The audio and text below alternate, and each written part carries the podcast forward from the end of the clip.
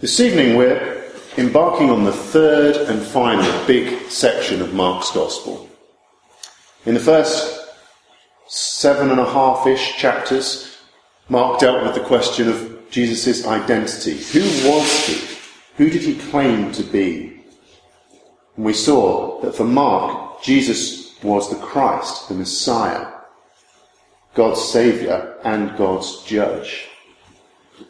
And then in the middle section from 8.26ish through to the end of chapter 10, we saw Jesus begin to teach his disciples and followers what it was he had come to do. He was going to Jerusalem to suffer and to die and then to rise again. And that middle section was characterized by misunderstanding. Jesus spoke clearly, the disciples didn't understand and reacted inappropriately. And we saw that cycle three times over in that section. But now we're in the last section. They approached Jerusalem. Now, everything in the last two and a half chapters has been pointing towards Jerusalem. There's been a lot of build up. And now Jesus is entering into the city.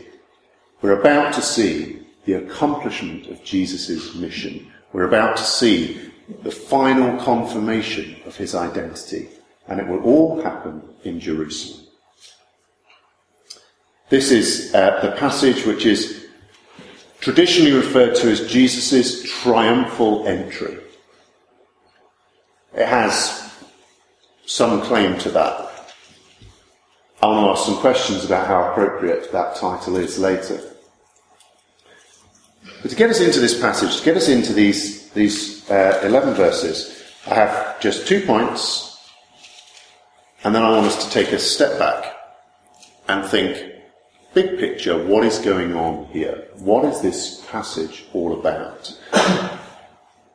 so, two, two points. They're not alliterative, but they are clever in other literary ways, as you will see shortly. The, uh, the first point is the claim of Jesus. I Don't know if you noticed, you may not have done, Mark devotes quite a long time for Mark to a description of the disciples going out and finding a donkey. Now, Mark is not a wordy gospel. He races through the story, bang, bang, bang, bang. So, when you get these little interludes where you have a description of Jesus telling the disciples what to do, where to go, how to find a donkey, what to say when they're questioned. And then you get a supplementary description of them going, finding a donkey, being questioned, and answering as they've been told. That's not just Mark waffling on a bit. He doesn't really do that. He's making a point. Why such a detailed account of getting the colt in the first place. Our minds, I think, jump ahead to the exciting bits with palm branches and the cloaks on the road and Jesus being acclaimed as the Christ as he enters Jerusalem. But why this lengthy, for Mark, bit about getting hold of the donkey in the first place? I think Mark is, is uh, making a couple of points. Firstly, he is saying Jesus is in control of this process. Some commentators have speculated that perhaps Jesus had made a prior arrangement with somebody to get hold of this donkey. And so all he had to do was give the disciples the sort of password, if you like, and the people would say, ah, oh, yes, that's for Jesus. We remember he came in and said he wanted a donkey a few weeks back. I don't think actually that's what's going on here. It seems to me that Mark is trying to show that Jesus has complete knowledge of what is going to happen to him in Jerusalem, down to the very details of how to get hold of a donkey. He's in control of the whole process. His deliberate choice. That's going to be hugely important as we go forward. Because we know that Jesus is going to the cross. He is going to suffer and die. And we need to know that he is in control of that. Otherwise, the end of Mark's gospel is not going to be gospel, good news at all. It's just going to be everything going off the rails and Jesus being killed. It's only if Jesus is in control, if he knows what he is doing and what he is going to, that this is good news. So there's control. But I think more than that, Jesus, Mark is saying, is deliberately making a point. Getting hold of a donkey, of a colt, to ride into Jerusalem is a hugely symbolic action. We call it the triumphal entry, and uh, the triumph part of that comes from a Roman ceremony where a general who had won a great victory, or usually several great victories, would be granted the right to parade through the streets of Rome. And that parade was a triumph. They were celebrating a triumph. I don't think that has much to do with the story. If you were a Roman onlooker, you might have thought that this was some bizarre parody of a triumph. But Mark isn't, or Jesus isn't, doing this primarily for a Roman audience. He's doing it for a Jewish audience. And for a Jewish audience, riding into Jerusalem on a colt has a completely different resonance. If you were to flick back to Zechariah chapter 9, and it might be helpful for you to do so, page 955 if you've got a church Bible.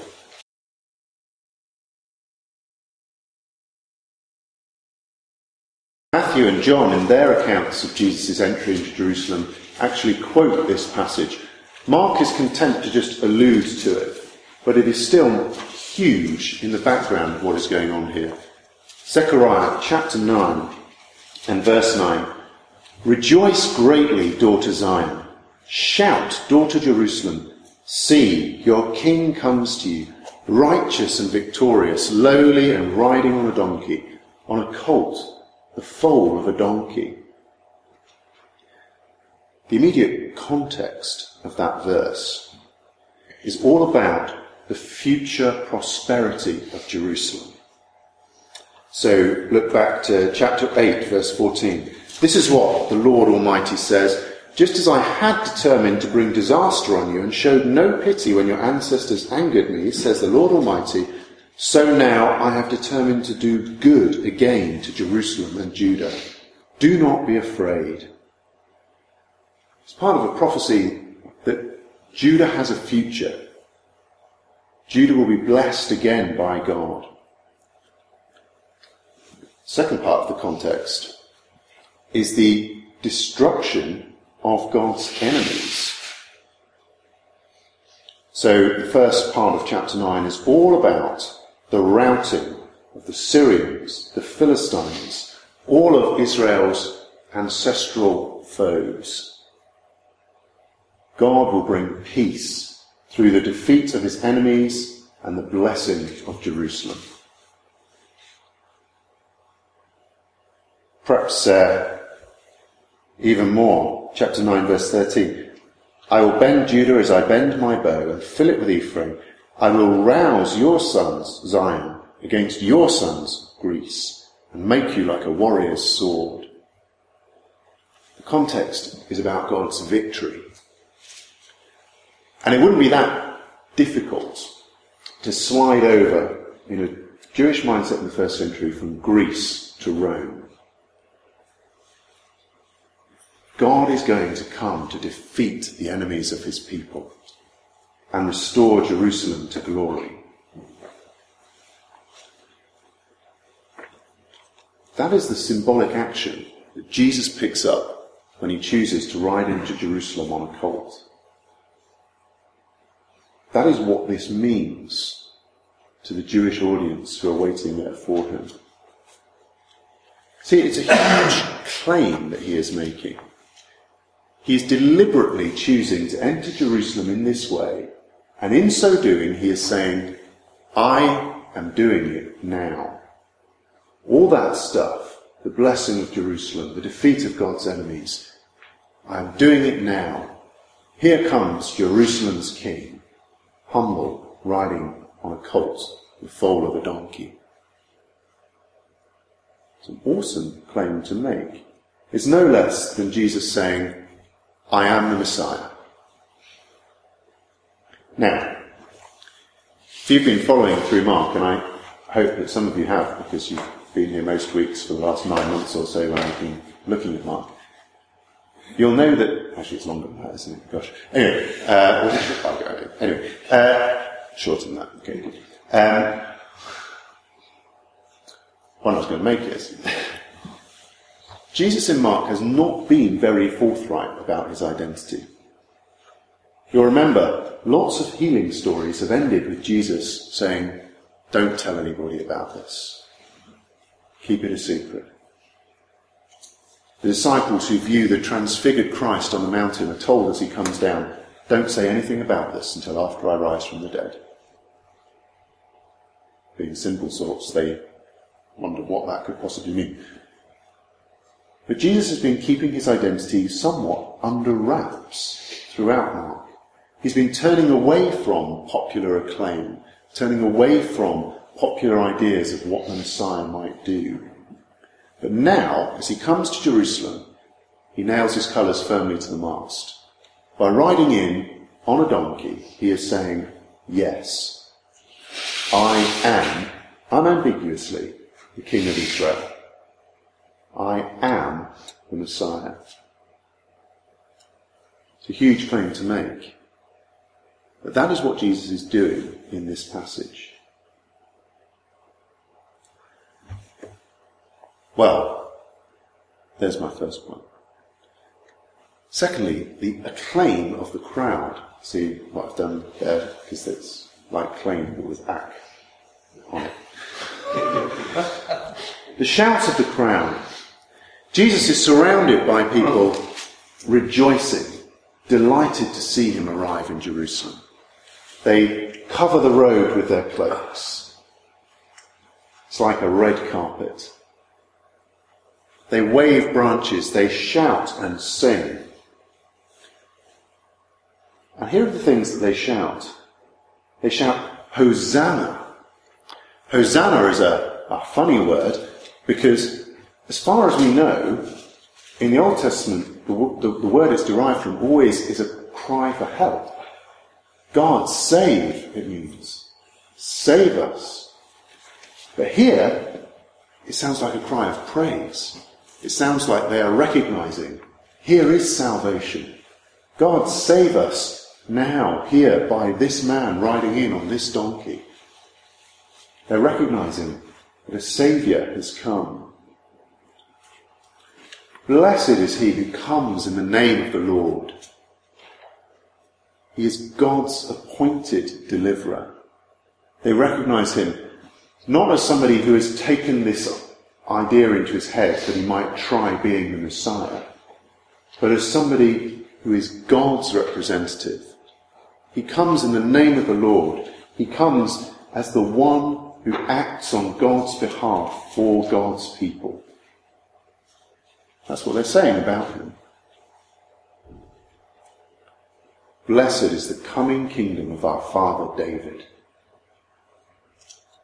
They're saying, this king will fulfill all the ancient prophecies. David had been told that a son from his body would sit on the throne of Israel forever. And yet, there had been no king from the line of David for centuries. They're saying, that time is over. The wilderness time is over. The barren time is over. David's son has come. The kingdom of David lies ahead of us, not just in the glorious past. We don't just look back on the time when David, that legendary almost second king of Israel, ruled and there was peace and prosperity. We look forward to a return of those days. David's kingdom is coming.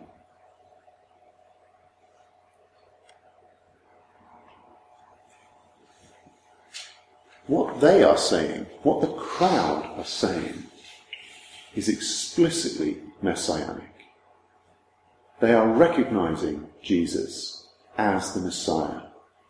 He is God's King. He is God's Saviour. He's the one we've been waiting for. This is a real high point. In fact, it is the climax of the history of Israel. All this time, Israel has been waiting for God to come by his Saviour and rescue them. And now this crowd, recognizing this man on a donkey riding in through the gate, says, The time has come. The time has come. The prophecies are being fulfilled. Our history is coming to its glorious close. Here is the Messiah, God's anointed one.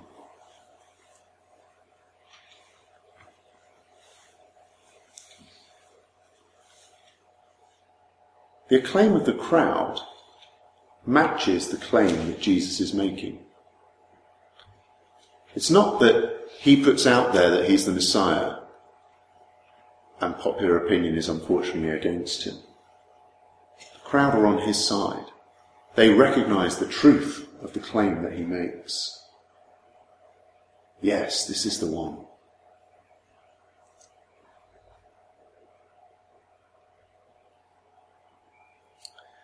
It's not just a high point in the history of Israel, it's a high point in Mark's Gospel. In some ways, it's like that bit in chapter 8 where Jesus asks the disciples, Who do you say I am? And Peter replies, You are the Christ. You are the Christ. You are the Messiah. In the same way that the disciples then responded to Jesus' question by identifying him as God's anointed. Here, the crowd identify him as God's anointed. They endorse the claim he makes. So that's all straightforward then, isn't it? Jesus said he was the Messiah. The crowd agreed that he was the Messiah. There was much celebration. The equation balances everybody's happy.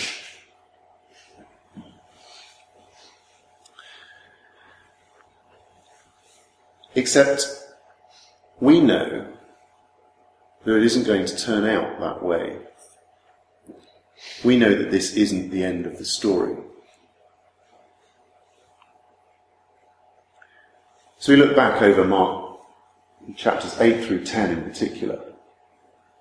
It wouldn't surprise us if underneath all these fine sounding words from the crowd, there was a lot of misunderstanding, a lot of confusion about who Jesus is and about what he has come to do. I wonder if that oddly anticlimactic ending to this passage in verse 11 is a little hint that this crowd is going to be disappointed. Did, did that strike you as odd as we read it? huge festal procession into Jerusalem. Everybody celebrates. Here is the King. Here is the Son of David. Here is the Messiah. But it was getting late. So after he'd looked around a bit, Jesus went back out to his lodgings. World unchanged. Jerusalem still occupied. Heaven not come to earth. I just wonder whether Mark is saying they were going to be disappointed, these people what the crowd are expecting, what the crowd want from their Messiah, doesn't happen.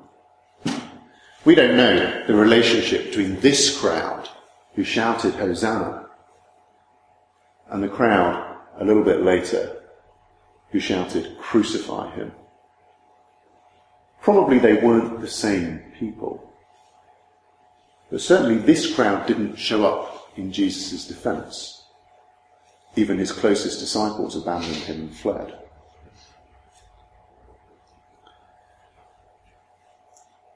Here's the thing this isn't Jesus' triumphal entry.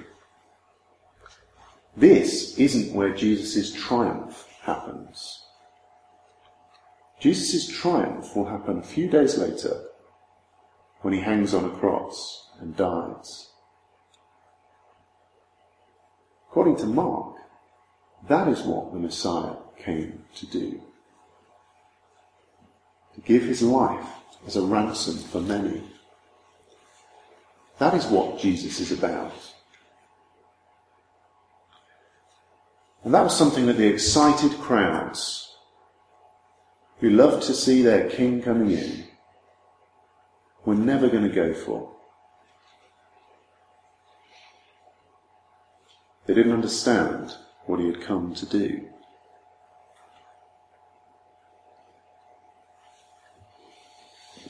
And so this is climax of the history of Israel in two ways. The climax because here, finally, their Messiah comes and they recognize him as the Messiah. But also, sadly, the climax of that history of rebellion and misunderstanding of God, which spreads through the Old Testament and which is going to lead to the cross.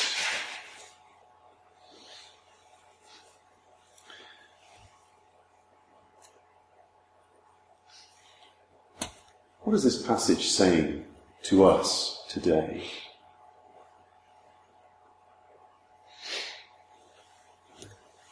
I think a few things.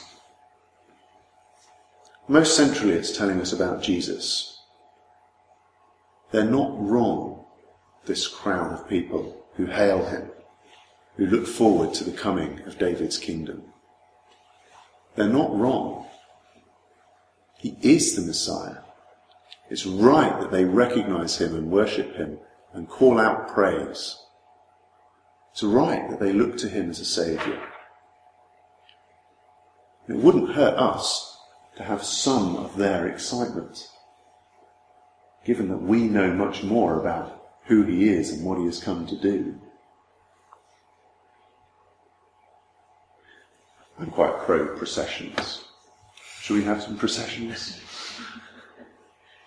Doesn't quite find a place in our church tradition.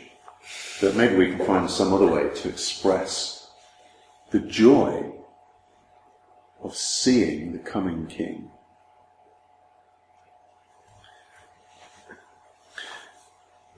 I guess the flip side. If Mark is showing us not only who Jesus is and the way that Jesus had to go, but also the way that Jesus' followers have to go, then this passage has something to teach us as disciples, as followers of Jesus. There will be times in our Christian lives where we are frankly on a high. There will be those moments when it seems triumphant and everything is going brilliantly. I just think this passage says Enjoy that, but put a question mark against it. You can't live from that. Because that isn't where the real triumph is. Not for Jesus and not for you. The real triumph for you is when you put yourself to death in order to serve others. The real triumph for you is when you take up your cross on a daily basis to fight against sin, and to seek to love the world for which Jesus died. And the real triumph may well come at the low points and the hard points, and not at the points that are full of celebration and triumph. See, the reality of the crowd's lack of understanding is soon going to be revealed. Let's not be those who make that same mistake who look for the excitement but don't understand the cross.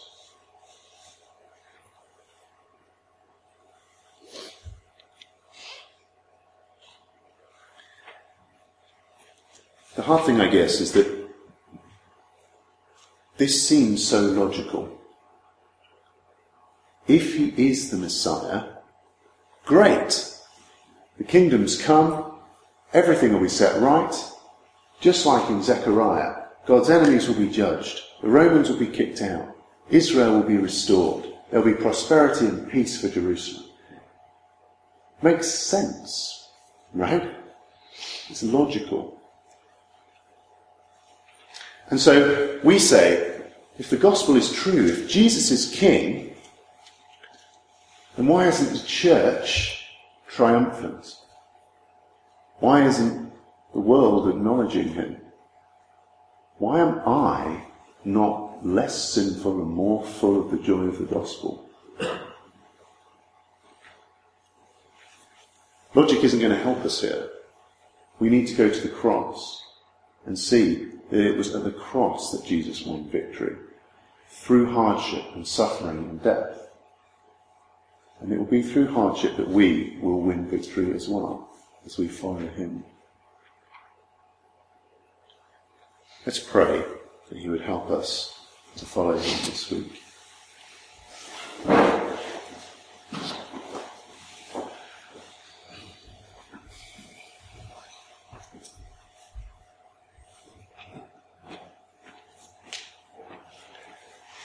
We thank you, Heavenly Father, for the Lord Jesus, who, though he was your King, your anointed one, was willing to suffer and die for us. We thank you for him in his glory, and we thank you for him in his humility.